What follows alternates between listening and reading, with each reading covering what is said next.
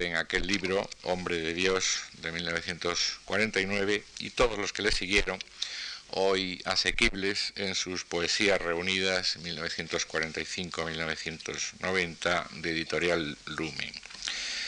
Y es también el traductor Valverde, gracias a cuyo talento hemos leído tantas veces a Rilke, obtuvo con él con el Premio Nacional de 1958, el teatro completo de Shakespeare, el Fausto y otras obras de Goethe, hemos leído a Melville, a Dickens, el Nuevo Testamento, a Faulkner, a Morgenstern y el eh, Ulises de Joyce, que para, muchos ha sido, gracias al profesor Valverde, una obra un poco más inteligible de lo que, de lo que era antes. Con esta obra, con esta traducción obtuvo el Premio Nacional de 1978 y por el conjunto de su obra de traductor el Premio Nacional creo que de este mismo año.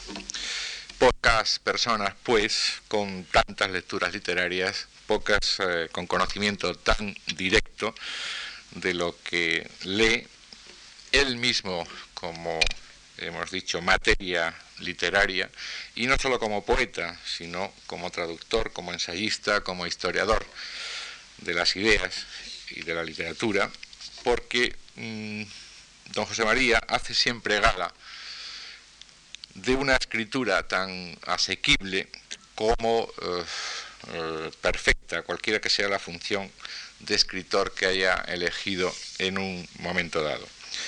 Porque don José María Valverde posee el don más difícil, que es el de la claridad, eh, sin renuncia de la, de la, profundidad, naturalmente, entonces sería simplicidad. Es eh, autor de innumerables libros, por ejemplo, con el profesor Martín de Riquer de la indispensable y muy consultada Historia de la Literatura Universal, que creció desde aquellos tres volúmenes de finales de los años 50, 1957, 1959, a los diez hermosos volúmenes con que la remataron en 1987, de una literatura de Hispanoamérica, 1977, de estudios y ediciones críticas sobre Machado, Azorín, Calderón y otros muchos libros y ensayos sobre cuestiones estéticas o literarias. Para esta fundación, cuya tribuna ya ocupó en otra ocasión, que siempre hemos recordado con mucho agrado, es un verdadero honor darle de nuevo la bienvenida y agradecerle de nuevo su colaboración en nuestras actividades culturales. Y a todos ustedes también nuestra gratitud por estar hoy con nosotros. Muchas gracias.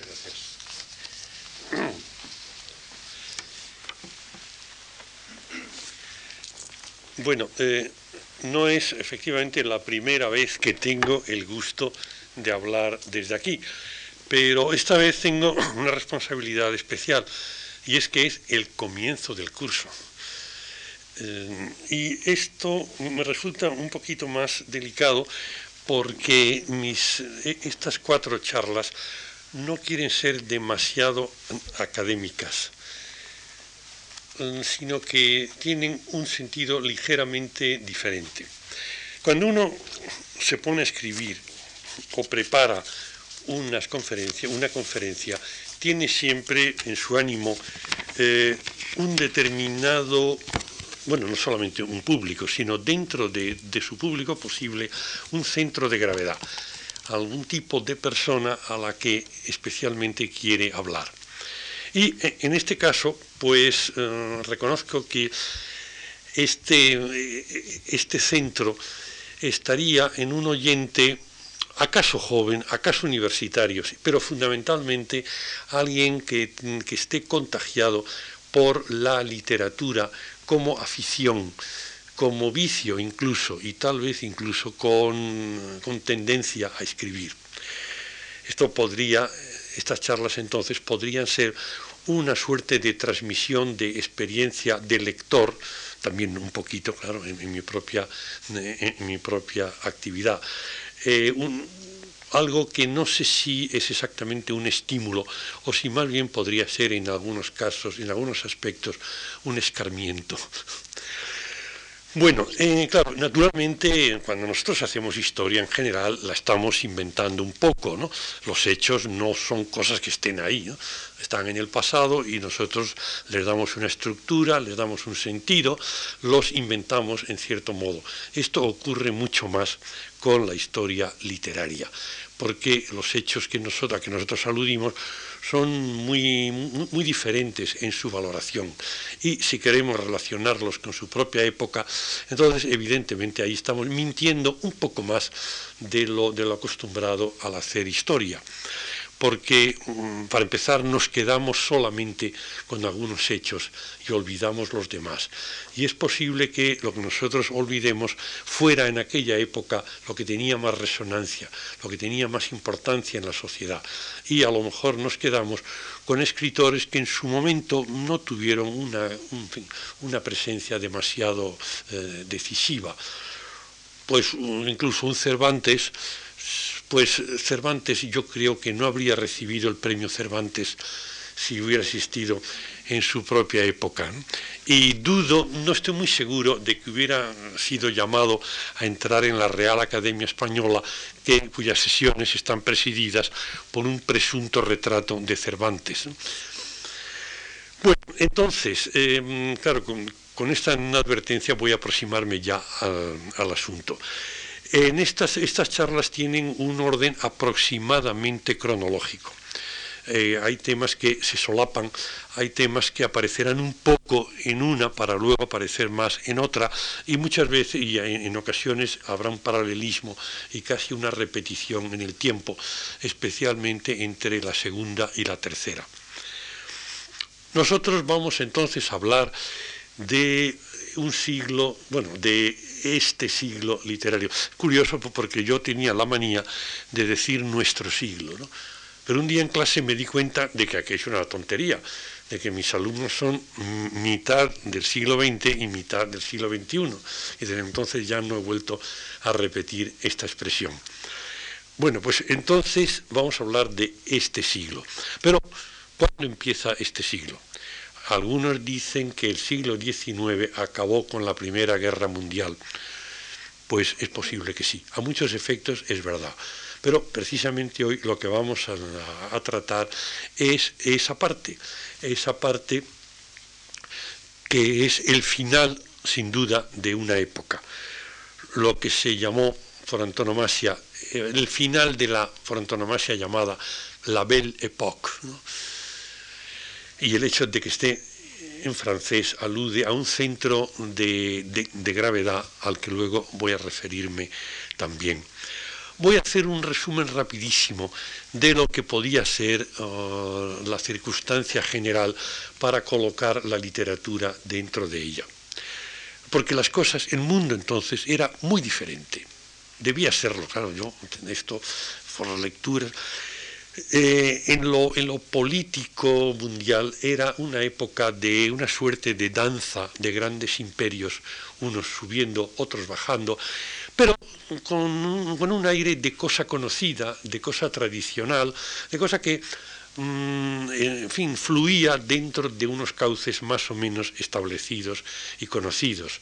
Había sobre todo el imperio por antonomasia, el imperio británico, que era el centro en el orden económico, en el orden político, no tanto en el orden cultural, ni mucho menos en, en el orden literario. Había también el otro imperio, un poco el número dos, el francés, que en aquella época precisamente empieza a abandonar su, su, actitud de relativo enfrentamiento con el británico, porque aparece otro imperio que es el alemán. Este, claro, el imperio establecido en 1870, el segundo Reich, y que empieza a perturbarlo todo porque trae prisa, porque llegaba tarde, porque no tenía colonias y en cambio se lanza a un gran impulso científico y técnico que pronto asustará a, las, grandes potencias ya previas, ya establecidas. Y mientras tanto, pues hay un imperio que desde, desde la conciencia europea no se veía muy claro como tal nuevo imperio, que es el de Estados Unidos, porque su desarrollo era en, su hemisferio y perturbaba de momento solo al imperio británico. Y luego los imperios en crisis, el imperio chino, el turco y el imperio ruso, nadie imaginaba que se pudiera hundir tanto el imperio austrohúngaro, era el imperio que no existió propiamente, porque la verdad es que nunca llegó a unificar sus elementos. Y también otro imperio que salía por allá lejos, que era el japonés. Estaba muy lejos, muy lejos para poder verdaderamente inquietar. Bueno, en ese ambiente es donde eh, va a producirse la Primera Guerra Mundial, una guerra que no se tomó al principio en serio. Ya saben la expresión francesa, la drôle de guerre, la broma de guerra se pensó que iba a ser como de costumbre. Los, prusianos, o alemanes mejor dicho, el segundo Reich, había, había vencido a Francia en el año 70, pero había sido una victoria, digamos, en fin, entre caballeros, una victoria bien educada, no habían aplastado del todo a Francia, etc. Y se pensaba que las cosas iban a continuar siendo así. Y cuando empieza esa guerra, pues todos pensaban que, en fin, de cara al otoño, en Navidades estarían en casa. Y la cosa cambió completamente. Eh, se cerraba así la época de la gran ilusión. Hubo una película espléndida cuyo director no recuerdo ahora, se titulaba así, que era ese tema, el tema de cuando los oficiales de aviación descubren que no, que la guerra ahora es algo inaudito, es algo completamente nuevo. Bueno, es decir, esto, esta cosa de mm, tradición y de estabilidad aparente se va a romper, es un poco el esquema que hay en todo. Hay también lo que se llamaba entonces siempre la cuestión social. ¿no? Aparecía así un proletariado industrial que inquietaba mucho, pero al que se le podía reprimir eficazmente con medios más o menos violentos y algunos empiezan también a reprimirlo de, manera más suave. Bismarck especialmente introduce los seguros sociales, etcétera, etcétera. Mm, no hay una inquietud pensando que realmente vaya a cambiar el mundo por esa parte. Que en efecto el proletariado industrial que tanto inquietaba sería luego absorbido, al fin y al cabo, como una relativa aristocracia y en nuestro tiempo está claro que la cuestión social ahora es el inmenso proletariado mundial eh, dominado por el capitalismo. Hay otra cosa que importa mucho para la imagen de esa época y que a nosotros, en que nosotros funciona de otra manera, que es la ciencia. Para nosotros la ciencia es una cosa confusa, un tanto, un tanto amenazadora incluso, y que confesamos no entender. Pues bien, en aquella época la ciencia parecía clara y además producía un progreso técnico enorme. Y, por ejemplo, esto lo expresa muy bien en ese pequeño clásico que es La verbena de la paloma de 1894. Esto lo proclama el boticario don Hilarión cuando arranca la escena diciendo, el, el aceite de ricino ya no es malo de tomar, hoy las ciencias adelantan que es una barbaridad. Esta era la idea. Y entonces esto no era únicamente algo utilitario, era algo que formaba la imagen.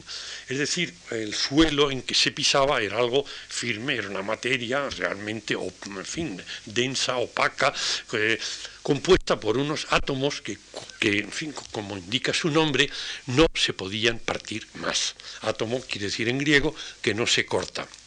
Y Así pues, la ciencia era un elemento que daba como el telón de fondo de la vida mental. Muy poca gente sabía que en los últimos años del siglo eh, el átomo había empezado a desintegrarse, que habían aparecido pues, la radioactividad, y muy pocos supieron que antes de, la Primera Guerra Mundial habían aparecido cosas tan inauditas y literalmente incomprensibles como es el quantum de Planck y como es la relatividad einsteiniana, que destrozan completamente la posibilidad de imaginar aquello de que trata la física. Esta es la gran revolución. Ya de lo que dice, lo que dice en la física nos advierten, más vale no intentar imaginarlo. Y en rigor no se puede hablar de ello como no sea de una manera irónica, en broma, como, se, como hablan ahora los físicos cuando hablan de los quarks y de cosas así, ¿no? a sabiendas de que aquello ni ellos mismos lo pueden imaginar. Bueno, eh, pero esto ideológicamente, ¿qué pasaba? Ideológicamente había también una suerte de corpus dominante, a la vez que empiezan a aparecer los, algunos inquietantes, algunos pensadores inquietantes que ya habían muerto, pero que van a dar mucho que hablar. Quiero aludir rápidamente a tres de ellos. Kierkegaard había muerto el año 1855 y se le empieza a leer en ámbito de lengua alemana con el cambio de siglo. Kierkegaard, además de dar un, nuevo horizonte a la filosofía, algo posterior, es el hombre que contribuirá a una revolución, por supuesto muy minoritaria, en la historia del cristianismo. En la Primera Guerra Mundial aparece un pensamiento como es el de Karl Barth, que representa una suerte de retorno a lo más radical del cristianismo. Y esto luego va a tener, por supuesto, de una manera minoritaria y casi diríamos en enfrentamiento con el establishment eh, cristiano, va a tener grandes consecuencias. Esto repercutirá también dentro del ámbito católico y eh, tendrá como, como magna consecuencia el Concilio Vaticano II. Pero hay otros pensadores que también venían a inquietar, venía Marx. Marx lo que hacía era mm, señalar que el orden económico vigente no era algo inherente a la humanidad que podía ser otro. Y más aún, no solamente no era inherente, sino que era injusto y además inestable. Inestable en dos sentidos, eh, en, un sentido de que crea una diferencia cada vez mayor entre el núcleo rico y el núcleo pobre. Esto es algo que en nuestros días está llegando a unos extremos verdaderamente trágicos y también inestable en el sentido de que lleva en sí la, ley de unas crisis intermitentes que van aumentando a cada vez que se producen. No sabemos cuántas. Bueno, yo personalmente ya en todo caso como mucho puedo ver otra más, pero no sabemos cuántas puede haber todavía en la historia del, capitalismo. Esto inquieta, pero de una manera vaga. Y esto no es recogido, como tampoco en el caso de, Kierkegaard, por el establishment intelectual. La sociología universitaria de la época simplemente silencia el nombre de Marx. Pensemos que todavía Ortega y Gasset, el año 1929, al publicar La rebelión de las masas, no se da por enterado de que haya existido ese señor. Y otro, otro inquietante es también Nietzsche. Nietzsche cae en el silencio y en la plena locura desde el año 89 para morir muy oportunamente el año 1900. Y es un, es un autor ambiguo. De momento es un autor que viene a remover los valores por una crítica especialmente dirigida contra el cristianismo, pero también contra la moral vigente en general. Y viene también a lanzar unas imágenes un tanto mitológicas, la imagen del superhombre, la imagen del, eterno retorno. Y ahí Nietzsche es, como decía, ambivalente en cuanto que en un sentido mm, puede ser, ha podido ser utilizado por eh, la situación, por, el estado de cosas, al fin y al cabo la idea del superhombre no venía mal para el conjunto general de, de, la sociedad. Y luego, como es sabido, también se ha hecho una lectura de Nietzsche desde el fascismo. En rigor, lo explosivo de Nietzsche se empezaría a ver muy lentamente. Y yo creo que se, ha visto tan lentamente que hablaremos de eso más bien en, en la tercera charla, que será su sentido del lenguaje. Pero mientras tanto está, fin, aparte de estos inquietantes póstumos, había pues los que eran respetados, los que formaban la situación. Y ahí se produce una suerte de paradoja, porque la palabra básica de la época podría ser el positivismo, que tiene mucho de científico. Es lo que se puede tocar, lo que se puede manejar, lo que se puede experimentar. Pero curiosamente el positivismo, tomado en un sentido eh, radical, tiende a llevar, tendía a llevar a extremos opuestos, tendía a llevar a curiosas formas de espiritualismo, en algunos casos casi místico. Por ejemplo, uno de los pensadores más característicos y de los pensadores que tienen mayor eh, enjundia y, mayor atractivo literario, que es Berson. Berson, el año 97, publica un libro titulado Ensayo sobre los datos inmediatos de la conciencia no cabe más positivismo. Lo que está haciendo él es tomar lo, inmediato en la conciencia prescindiendo de teorías previas. Entonces, a partir de eso, hacer una filosofía que merezca también llamarse científica. Pero entonces, estos datos inmediatos de la conciencia aparecen dentro de una corriente, de una fluencia mental, y esa fluencia mental tiene un carácter biológico.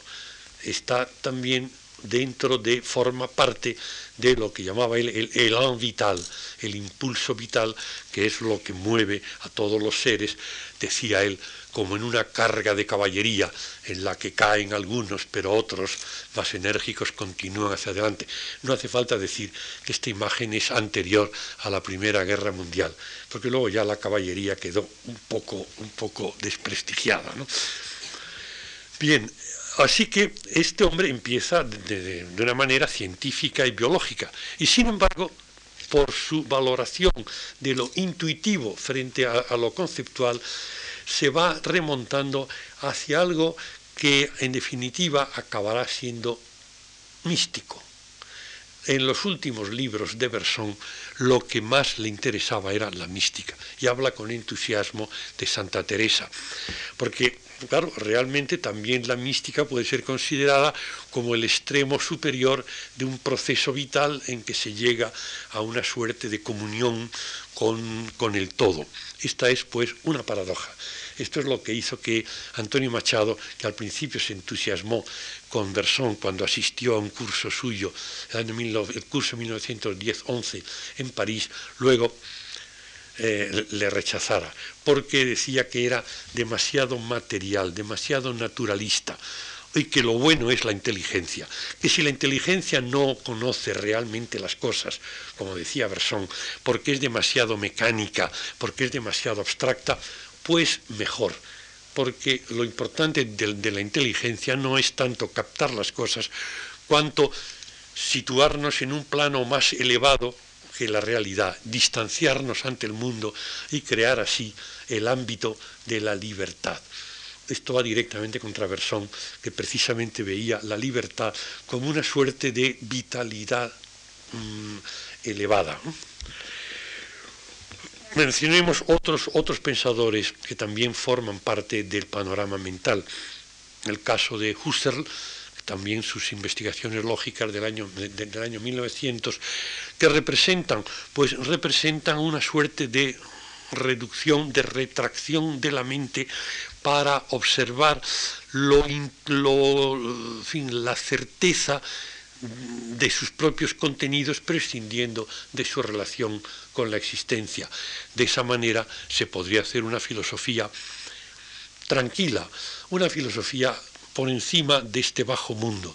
Una filosofía que estuviera al margen de las incidencias de la vida.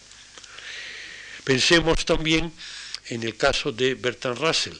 Bertrand Russell, gran matemático, gran, gran científico, dice, bueno, lo que hay que hacer es un lenguaje realmente digno de llamarse científico. Entonces ahí hay dos tipos únicamente de frase que tengan valor. La frase que dice lo que en definitiva ya estaba dicho, la, la tautología, el definir un concepto ya previamente dado, o bien el decir algo que se puede comprobar, que se puede experimentar. Este vaso está encima de esta mesa. Muy bien, con eso se puede hacer un lenguaje bueno frente a los idealistas, frente a las grandes elucubraciones. Esto es verdaderamente positivismo. Ahora bien, él reconocería que este lenguaje tiene solo un pequeño inconveniente, y es que no sirve para contar nada. Y si no sirve para contar nada, pues no nos sirve para nada, ¿verdad? Porque lo que nosotros hacemos es sobre todo contar. Un lenguaje donde no se puede hablar en pretérito, pues realmente no es un lenguaje interesante. Le puede valer a un físico, pero no a nosotros en nuestra vida real. Pensemos también en, en alguien que, muy positivista él, al principio causa un cierto escándalo, para luego convertirse realmente en un pilar de la sociedad. Me estoy refiriendo a Freud. Freud mm, descubre, bueno, o indica que por debajo de lo que nosotros decimos y reconocemos hay en nuestra mente unos, unas profundidades oscuras donde tal vez hay monstruos repugnantes que nosotros queremos ocultar. Pues bien, entonces, por un proceso de hablar, hablar, hablar, todo esto saldría a la luz y todo quedaría en claro, eh, los sueños se interpretarían, lo todo que quedaría. Yo, yo siempre pienso en Freud como, no sé por qué, lo veo con, con la gorra de Sherlock Holmes y la pipa de Sherlock Holmes, porque él era un poco así, detectivesco, de ir a buscar al, al culpable en todo. Muy bien, y produjo cierto escándalo porque entonces lo que él abría era un panorama fundamentalmente de suciedades de tipo sexual. Ahora bien, al fin y al cabo, pues esto no es lo peor. Y lo que podemos nosotros pensar es que Freud, que escandalizó, pero escandalizó de una manera interesante y de una manera a la larga atractiva, entre otras cosas porque en definitiva su exploración en busca de complejos estaba tal vez sirviendo para refulé, para esconder y tapar el verdadero gran complejo de la sociedad. Entonces, sobre todo de su clientela, que era, tenía que ser el complejo económico-social. Porque en el fondo, aquí los grandes ricos de Viena tenían que sospechar que su dinero no les llegaba completamente blanco y limpio, que había algo ahí de sudor y sangre, que había algo ahí tal vez de, vamos a llamarlo, de robo, si vamos a eso. Entonces, esto era de lo que se trataba, lo que se trataba fundamentalmente de esconder. Y para eso no hay cosa mejor que descubrir otro culpable. Esto forma parte incluso de la técnica de las novelas policíacas, sacar un, aparente culpable para mm, ocultar al otro. Bien, todo esto pues era parte de la mentalidad de la época. Se estaba poniendo en marcha, a pesar, como digo, en este juego entre los inquietantes y los más bien estabilizadores, estaba poniendo algo muy grave, sobre lo cual también tendré que volver en, la tercera eh, reunión nuestra, que es la crisis del yo nada menos. El yo tan exaltado por el romanticismo y ahora ya estamos entrando en un terreno fundamentalmente literario, aparte de, filosófico y psicológico y lo que quieran ustedes, porque la poesía, pues, ¿qué es la poesía? Se pensaba entonces, y tal vez hoy día, porque al fin y al cabo seguimos siendo románticos, ¿qué es la poesía sino la expresión del yo? ¿Qué cosa mejor, qué valor más alto hay en la poesía, sino la sinceridad, el sacar el corazón y presentarlo a los demás de una manera auténtica. Ahora bien, en esta época empieza a sospecharse que no sabemos muy bien cuál es nuestro yo y dónde está exactamente nuestro corazón a efectos expresivos. Nietzsche, eh, con su sarcasmo habitual, bueno, habitual excepto en Zaratustra y en, el nacimiento de la tragedia, habla de el llamado yo. Ahí está saber qué es eso. El llamado yo. Y veremos cómo él lo corroe más que nadie.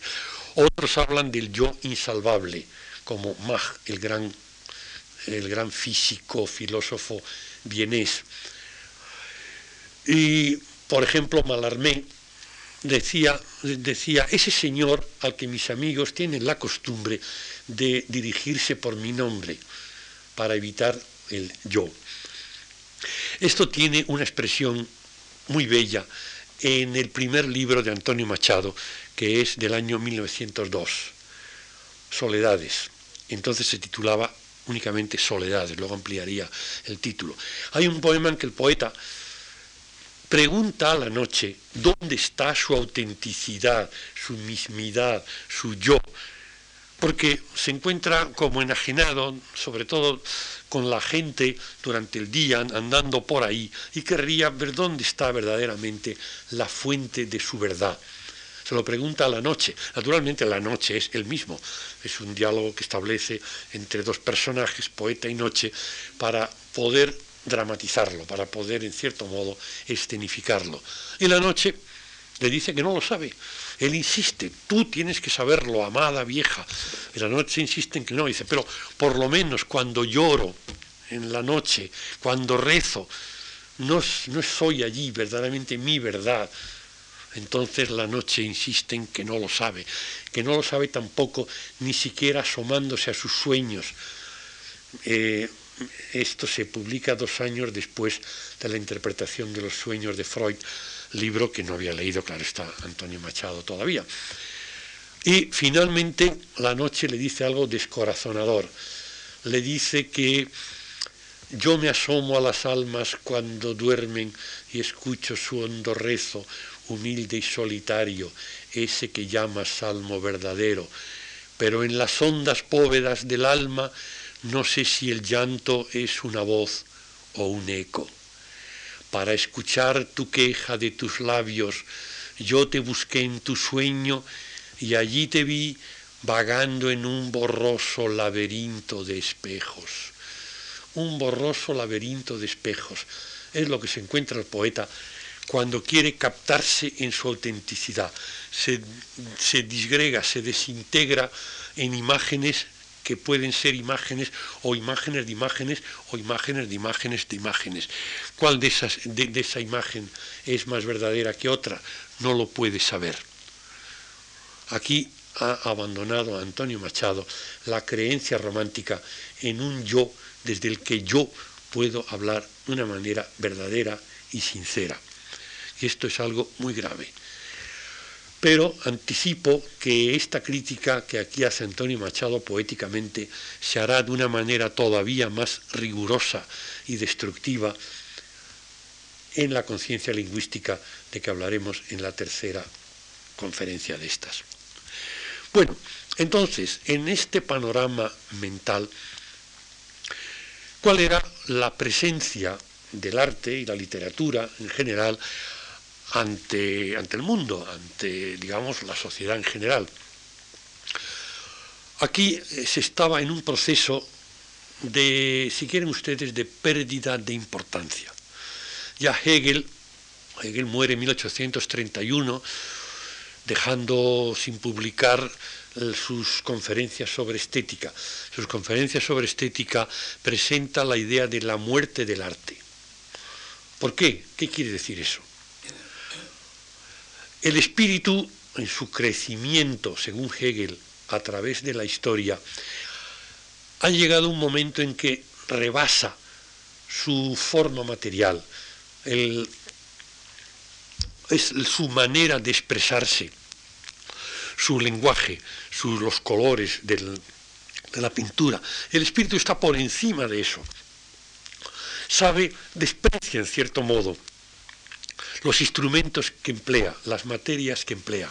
Naturalmente no tiene más remedio que emplear algo de materia, pero emplea el mínimo de materia y sobre todo la emplea irónicamente, sin darle importancia.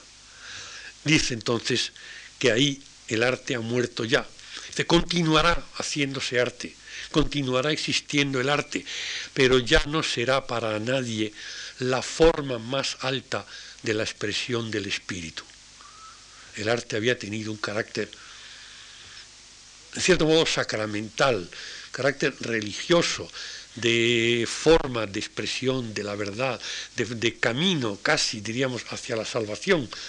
Y ahora ya va a ser una cosa secundaria, interesante, naturalmente, con su valor, pero ya no, porque el espíritu ahora va a estar por encima del arte y de la religión y eh, estará únicamente en su sitio en la filosofía, por supuesto en la filosofía de Hegel el filósofo que cierra realmente el gran ciclo de la filosofía, porque a partir de Hegel todo han sido escombros y epígonos.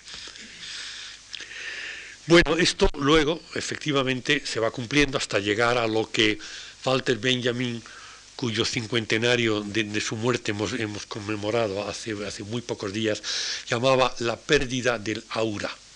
El aura, quizás eh, haríamos mejor en traducirlo por aureola, porque además seguramente Benjamin estaba pensando en un texto en prosa de Baudelaire en que el poeta sale a la calle llevando la aureola, también un poco en un sentido como los santos, ¿no? pero con una cosa que le sitúa una persona o un objeto como a una distancia mágica. Y de que sale a la calle el poeta con su aureola y le atropella un ómnibus. Claro, un ómnibus de caballos en aquel momento. Se le cae la aureola, se cae al suelo, sé que ya no, no puede volver a ponerse nunca la aureola. Esto es lo que empieza a pasar con el arte desde Baudelaire y lo que señala Benjamin. Ahora, bueno, en eh, un día de estos va a haber una exposición de Andy Warhol que es precisamente uno de los grandes, de los que más han quitado la aureola al arte hasta hacerlo pues casi como una suerte de ilustración de revista multiplicada. Esto es lo que Benjamin le daba la pista para la aureola. El arte cuando se puede multiplicar y reproducir. Y esto tiene también un aspecto en la inserción del poeta, porque ahora voy a referirme sobre todo al poeta dentro de la sociedad. Lamartine pudo ser todavía presidente de la República Francesa, y en el romanticismo todavía Víctor Hugo, pues sí, fue importante políticamente. Ah, políticamente, sí, pero pasando a la oposición, esto es importante. Sobre todo a partir de 1848, ahora ya eh, los poetas empiezan a estar marginados. El público burgués busca sus proveedores propios, que no sean los grandes genios. El problema de los dos públicos se agudiza. Y esto lo tenemos fundamentalmente a partir de Baudelaire, que es el hombre que sale para dar la bofetada al gusto público. Y lo, hacía no solamente en sus poemas, sino de una manera espectacular, paseándose por los Champs-Élysées con un blusón de campesino encima de un maravilloso frac y de una, y de una maravillosa pechera, o bien pintándose el pelo de verde para fastidiar. ¿no? Les ustedes lo de los, eh, los, los, hippies, esto ha tenido un, ilustre precedente. Mm, más adelante, unos años a final de siglo, por ejemplo, un novelista alemán, Rabe, al reeditar una novela suya de hacía ya algunos lustros, se pone a recordar aquellos tiempos y cómo han ido las cosas, y dice cómo ahora ya al, solitario escritor, cito, en su miedo y su asco, en su rincón no observado, solo le quedaba la posibilidad de hacer el bufón para no ser en la gran sociedad, dice, un miserable entre los miserables. Y emplea la palabra lumpen, que luego se ha convertido en una palabra corriente. el arte por el arte es una protesta social, no para propugnar una nueva forma. Baudelaire decía que un poeta no podía ser más que o dandy o socialista. Como él no servía para socialista, se dedicó a ser dandy. Pero siempre rompiendo con la sociedad. La sociedad lo quiso neutralizar, tomándolo esto un poco a broma, con el concepto de bohemia. Apareció la, novela de Murger, eh, Escenas de la vida de Bohemia, y la consiguiente ópera como algo curioso. ¿Qué cosa más curiosa estos chicos de buena familia que eh, se dedican a... Bueno, luego, en definitiva, si no se mueren de tuberculosis, pues ya acabarán volviendo al redil. Esta es la actitud que tenía la burguesía. Todo esto ocurre en París.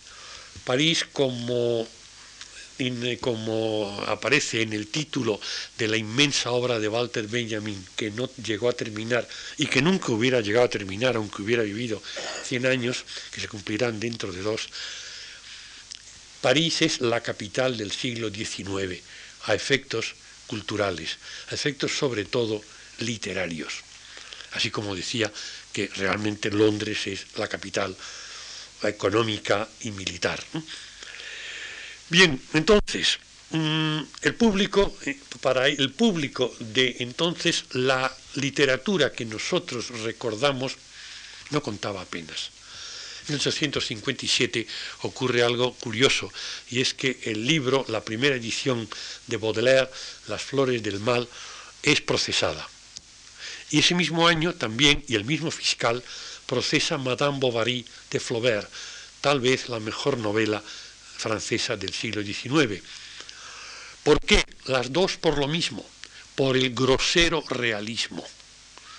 Es decir, curiosamente, estos exquisitos estetas, que eran Baudelaire y, y, Flaubert, eran procesados porque eran realistas, y lo eran, efectivamente, lo eran de una manera mucho más intensa que ningún llamado realista, porque aplicaban todo su arte, eran capaces de, aplicar todo su arte a la realidad para verla a una luz crítica.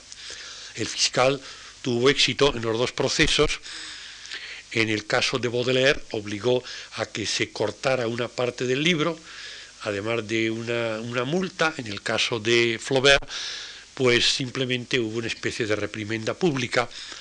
Curiosamente, unos años después murió ese fiscal y se supo que era él el autor de unos, de unos epigramas indecentes que circulaban con muchísimo éxito por la sociedad parisina. Bueno, mm, pero en fin, quiero decir que entonces la literatura de que nosotros hablamos ahora era un asunto minoritario. Pero ¿cómo estaba el público en general? El público en general tenía unas cualidades Mm, en principio propicias para la literatura que tal vez hoy día han disminuido. Tenía buen oído. Era gente que sabía poesías de memoria, poesías generalmente malas, eso sí, poesías vulgares, pero esto indudablemente predispone para leer la buena poesía también. Era gente, en aquella época la prensa era mucho más importante que, hoy día. La lectura era mucho más importante, buena o mala, no es como en, la actualidad. Había los grandes géneros reconocidos, la novela. Ahora, la novela eh, tiene una sutil crisis al terminar el siglo, continúa haciéndose una novela tradicional, pero aparece otro tipo de novela diferente, esto, por ejemplo, pues no digamos en España. En España, mm, a partir de, del año 1900, Caldós ya prácticamente deja de escribir novelas. Olfatea que no puede ser ya continuar con, con, ese género si se quiere ser un buen, un buen escritor. Y aparecen los no novelistas como Azorín, como Baroja, como Unamuno. Naturalmente el público tiene su consumo, eh, continúa Palacio Valdés, etcétera, etcétera. ¿no? Pero lo bueno ahora ya empieza a dejar la novela tradicional fuera de vigencia. En el teatro también hay una sutil crisis, el teatro ahora se carga tanto de, de problemática como en Ibsen, que ya empieza a no, a no servir como antes. Pero sobre todo donde se produce la gran crisis es en la poesía. No ya estrictamente a fin de siglo, sino antes. Yo he aludido a Baudelaire como un hombre al mismo tiempo exquisito artista y al mismo tiempo implacable realista, que plantea los grandes, los grandes sentimientos de la culpa, de la desesperación, y es el primer poeta de la gran ciudad. París aparece, absolutamente visto como, es con la, como era con las multitudes por las calles. Eh, aparecen tipos, quizá el, para mí uno de, de los poemas mejores es El vino de los traperos, nada menos el trapero.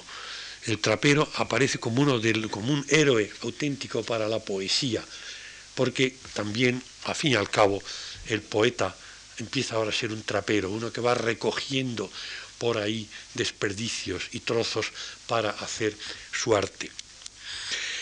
Aparecen, pues, poetas eh, coloquiales, conversacionales, que imitan la manera de hablar, no solamente corriente, sino a veces incluso la manera de hablar, por ejemplo, eh, Corbière utiliza mucho en su poesía el habla de los marineros, y la Forgue utiliza un lenguaje conversacional.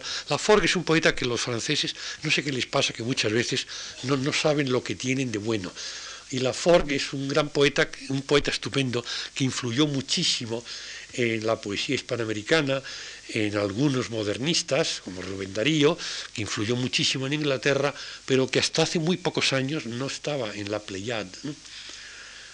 Un poeta que murió muy joven, a los 29 años, y que realmente renovó la expresión utilizando un lenguaje cómico, amargo.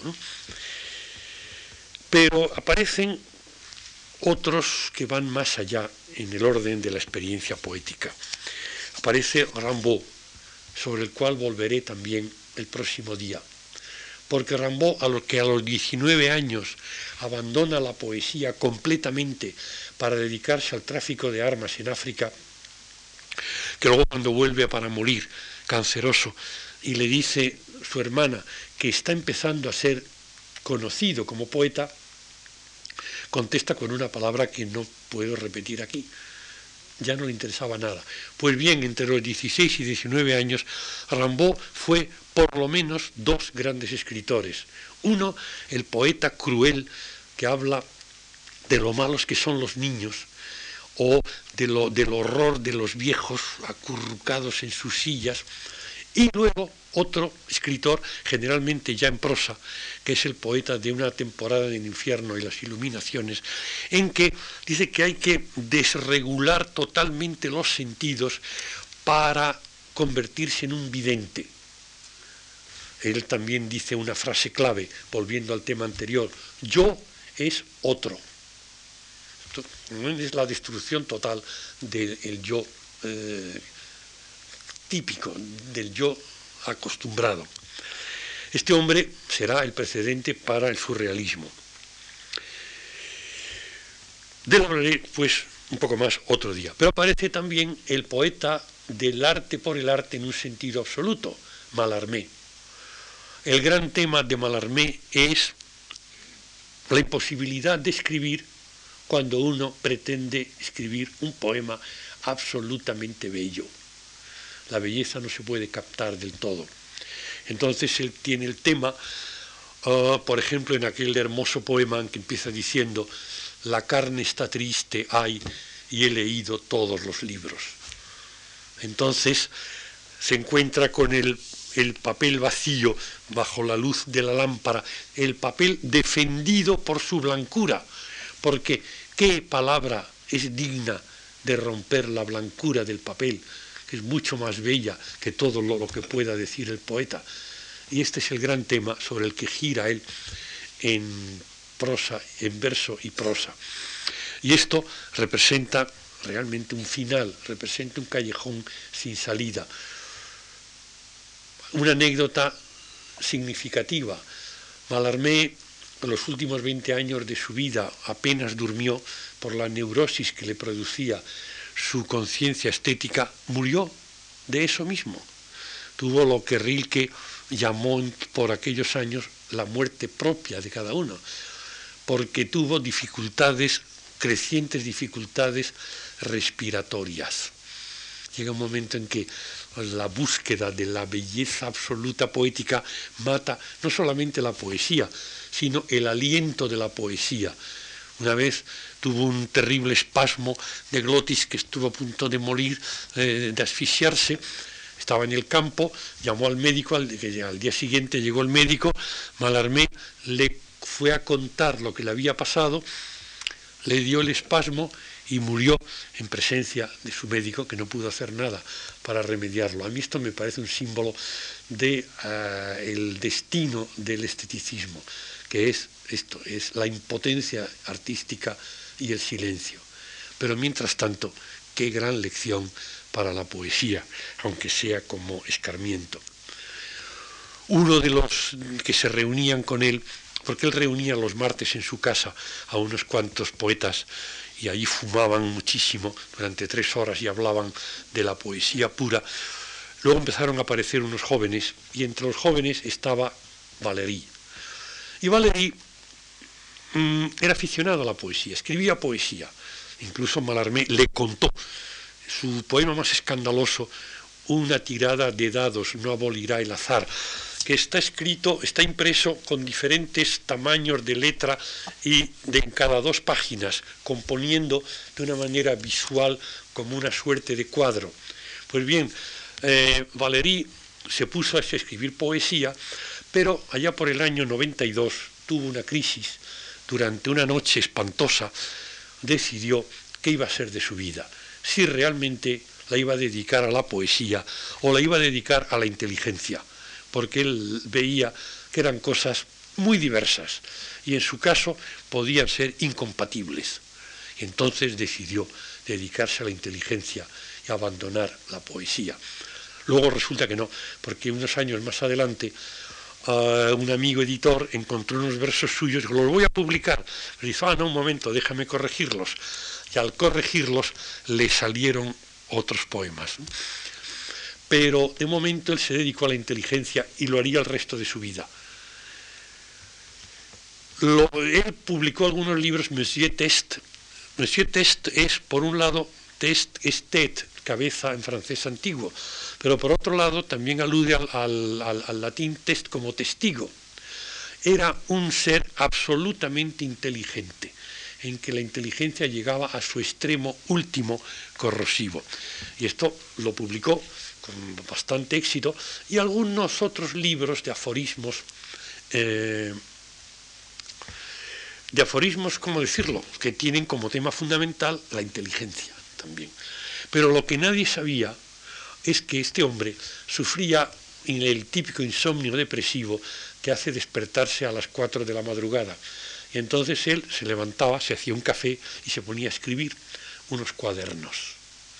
Cuando llegaban las nueve, entonces se dedicaba a una vida más normal.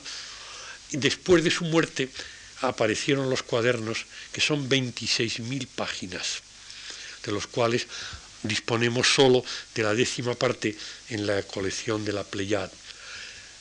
Allí, en diversas líneas, que pueden ser literatura, poesía, poética, matemáticas, um, filosofía, lenguaje, ego, ego scriptor, allí Valéry llega al extremo más horrible de la inteligencia, a una inteligencia absoluta que lo consume y lo aniquila todo. Esto es lo que él hacía en secreto, mientras públicamente parecía un poeta que también escribía algunas pequeñas prosas. Bueno, mm, pero ¿qué pasa también en esta época? En esta época yo querría elegir un hecho como para marcar la frontera hacia lo siguiente. Había en París un señorito muy elegante, muy snob, muy frívolo y de una conducta secreta que realmente pues él prefería que no se conociera. Este joven un día de pronto tuvo una suerte de conversión, no moral en absoluto, porque es tal vez el escritor más amoral que haya existido. Me estoy refiriendo naturalmente a Marcel Proust. Tuvo una suerte de revelación porque dijo, ¿y qué pasa? Yo he vivido esto, todo esto que he vivido lo voy a perder. Dice, no, todo lo, que he vivido, lo que he vivido lo quiero conservar. Y se dedicó a la memoria. Y entonces el resto de su vida, de una vida de asmático, como ven también con problemas respiratorios como Malarmé, pues se puso, se tumbó, porque no se sentó, ¿no? Él escribía tumbado en una habitación forrada de corcho, donde no podía entrar nadie y donde escribía de noche y dormía de día, cuando le dejaba el asma, se puso a escribir en busca del tiempo perdido. Y murió cuando ya pudo considerar que estaba acabada. Aunque faltaban muchos, muchas correcciones posibles. Ahora que ya es de dominio público, han salido infinidad de cuadernos, variantes y demás. Pero sí, realmente la obra estaba acabada. La obra es una obra que, mm, en rigor, hay que decir, incluso para el que no tenga tanto tiempo como para leer a Proust entero, pues puede hacer una cosa, que es leer el primer tomo eh, y el último tomo. Y lo de en medio, en realidad, no es muy importante, no es esencial. Sobre todo esa cosa que publican siempre, que se llama un amor de Svan, que debería eliminarse para siempre de la obra de Proust. Porque el arranque es el encuentro con qué es la memoria. Y el final es eso mismo, pero con un intervalo de 10 años sobre una experiencia anterior es pues un estudio sobre la memoria involuntaria que es la verdadera memoria. Cuando de repente olemos algo y nos acordamos de nuestra niñez, cuando suena algo y nos, y nos acordamos de cuando vivíamos en tal de unas vacaciones, esta es la auténtica memoria. Ahora bien, esto naturalmente es inefable, no se puede decir. Eh, el momento famoso es cuando era muchachito y entonces iba a ver a, su tía Leonie y entonces le dio un trozo de madeleine mojado en la infusión que tomaba y de pronto tuvo una iluminación maravillosa como un éxtasis hasta que comprendió que era porque recordaba que hacía unos años él también tenía esa experiencia y entonces salió todo el coté de Guermantes y todo, todo, ¿no? A partir de ahí hoy día en el pueblo de, Proust, que no se llama Combray naturalmente, se llama Issy, pero ahora lo han rebautizado, se llama Issy Combray para que vayan los turistas. Entonces en la plaza del pueblo hay una pastelería que no es donde la familia Proust compraba las Madeleine, pero por el turismo ha convenido más situarla allí. Y bajan todos del autobús, los turistas literarios, y piden una madeleine y una taza de, tila o té, porque las dos cosas podrían ser, eh, toman una migaja y no pasa absolutamente nada. Porque la memoria es individual, personal e intransferible. ¿Qué es lo que hace Proust en ese caso? ¿Por qué eso es universal? Porque lo que está haciendo él no es darnos esa experiencia, sino hacer ver que todos tenemos experiencias análogas de memoria involuntaria. Entonces, ¿qué es En busca del tiempo perdido? Editorialmente no hay más remedio y se clasifica, si ustedes van a una librería, pues la, encontrarán en la sección de novelas, en términos ingleses fiction, pero no es una novela en absoluto. Es unas memorias, mm, bueno, naturalmente, sí está basado en experiencias propias, pero solo da algunos aspectos. Y esos aspectos lo que hace, lo que pretende él fundamentalmente es ver cómo pasa el tiempo y cómo el escritor combate contra el paso del tiempo mediante la literatura. La literatura busca universalizar lo individual, aquella experiencia irrepetible, singular, el buen escritor llega a hacerla común para todos, basándose en recursos tales como una buena metáfora, una buena imagen. Al final del libro, el, escritor ha estado ausente diez años del salón donde iba a rozarse con las duquesas y entra y piensa que alguien le está gastando una broma pesada porque toda aquella gente se ha puesto una máscara se ha caracterizado, se ha maquillado, hasta que comprende que no, que es que han pasado diez años. Y él también probablemente tiene otra cara diferente. Esto que empezó llamándose el baile de cabezas, este es el final. No, no, perdón, el final no, este es el episodio último, porque luego viene el último tomo, que Le Temps Retrouvé, que es puramente teórico, teórico literario.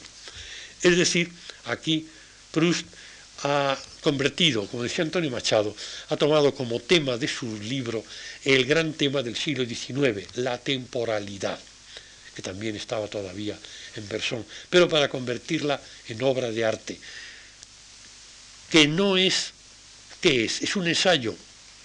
No, es una novela, tampoco, es unas memorias, tampoco. Hablando de Proust, decía Walter Benjamin, vuelvo otra vez a él, que en la literatura moderna toda obra importante tiene que fundar un nuevo género literario o acabar con él. Yo me atrevería a corregir un poquito esta frase y poner un i en vez de o. Una obra literaria actual, si, si, si, vale la pena, ¿no? Tiene que crear, inventar un nuevo género literario y al mismo tiempo acabar con él porque ya nadie pueda imitarlo porque si lo imita aquello sea una porquería. Es lo que llamaba Benjamin el Angelus Novus, partiendo de una, una, acuarela de Klee. En la Biblia se habla del cántico nuevo, que es el único que se puede realmente cantar ante Yahvé, o Elohim si quieren ustedes, el cántico nuevo. Y en el Talmud hay unos ángeles nuevos creados para cantar el cántico nuevo y desaparecer luego en la nada. Pues bien, ahora la literatura va a hacer eso.